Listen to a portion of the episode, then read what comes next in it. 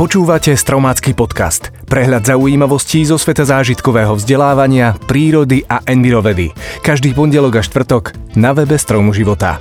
Dnes si povieme o vzťahu medzi spánkom a obezitou, o lietajúcich pavúkoch a ozrejmíme si aj označenie BPA Free. Dnešné témy pre vás vybrali Jozef Kahan a Anna Uhrinová.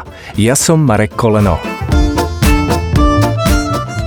Čo myslíte? Na čo všetko môže mať vplyv nedostatok spánku v detstve? Kanadskí vedci prišli vo svojej štúdii k záveru, že o čo menej deti spia, o to väčšia je pravdepodobnosť, že budú mať nadváhu. Bolo vyšetrených približne 400 žiakov základných škôl vo veku od 5 do 10 rokov. Ukázalo sa, že deti, ktoré spávajú menej ako 10 hodín, sú vystavené až trojnásobnému riziku nadváhy v porovnaní s rovesníkmi spiacimi 12 alebo viac hodín denne. Vedci súčasne analyzovali aj rôzne iné faktory, ako športovanie detí, ich čas strávený pri televízore, úroveň vzdelania rodičov alebo ich príjmy. Zaujímavé je, že ani jeden z týchto ukazovateľov nemal na nadváhu taký vplyv ako dĺžka spánku. Podľa vedcov je dôvodom produkcia hormónov v organizme.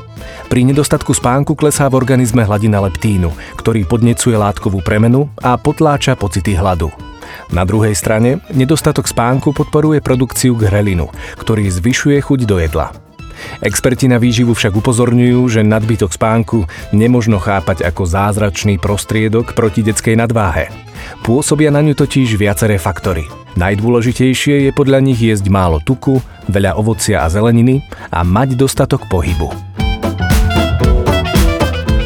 O tom, že existujú lietajúce pavúky bez krídel, ste možno vedeli. Ale viete, že dokážu lietať na vzdialenosti dlhé aj niekoľko stoviek kilometrov a že im k tomu pomáha napríklad aj elektrické pole Zeme?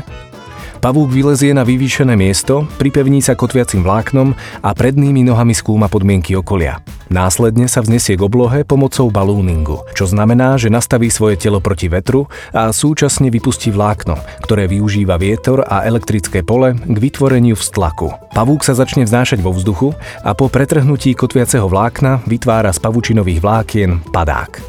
Pavučinové vlákna sa vplyvom elektrického pola rozťahujú do vejára, vďaka čomu sa nepomotajú. Pomalšie vetry, ktoré sa blížia k povrchu Zeme, reagujú na vyššie a rýchlejšie vetry a vytvárajú vo vzduchu víry, čo pomáha pavúkovi naberať výšku. Pavúk tak môže letieť vo výške až 4 km nad zemou a na vzdialenosti tisícov kilometrov bez potravy a vody. Pre pavúky je to však nebezpečná cesta, ktorú mnohé z nich neprežijú. Určite ste sa stretli na plastových výrobkoch s označením BPA Free. Toto označenie vieme nájsť vo veľkej miere práve na tovaroch, ktoré sú určené pre deti. Skratka BPA znamená bisphenol A, čo je chemická látka používaná vo výrobe na ovplyvňovanie pevnosti PVC plastov a obalov. BPA sa však môže uvoľňovať do ovzdušia, potravín alebo tkaní, ktoré sú s nimi v kontakte, hlavne pri zvýšenej teplote. Napríklad vypiť horúci čaj z plastovej fľaše obsahujúcej BPA nie je najlepší nápad. Nadmerný príjem vtalátov v organizme môže spôsobiť rôzne zdravotné problémy. Označenie BPA Free však vidíme na každom kroku. Väčšina ľudí predpokladá, že takéto výrobky sú zdravotne nezávadné. Nájdeme v nich však veľmi podobné zlúčeniny. Najčastejšie bisphenol S. Ten je považovaný za odolnejší voči vyluhovaniu, ale tiež negatívne pôsobí na naše zdravie.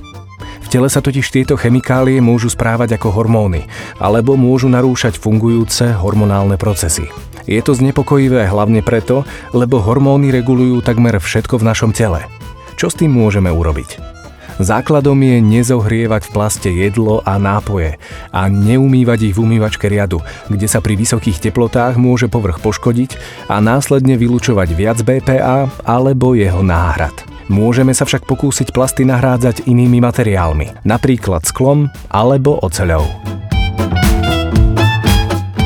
S Marekom na kolene. Jednoduché tipy a triky. Ukážte vašim deťom, ako kolový nápoj pôsobí na zuby.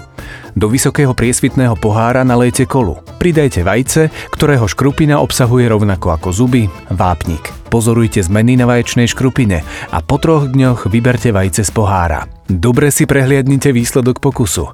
Toto isté prebieha v našej ústnej dutine.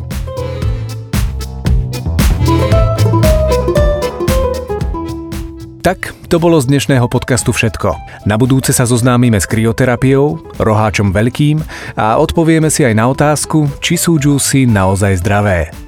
Teším sa na vás už tento pondelok a budem veľmi rád, ak nám dáte aj odber. Ďakujeme.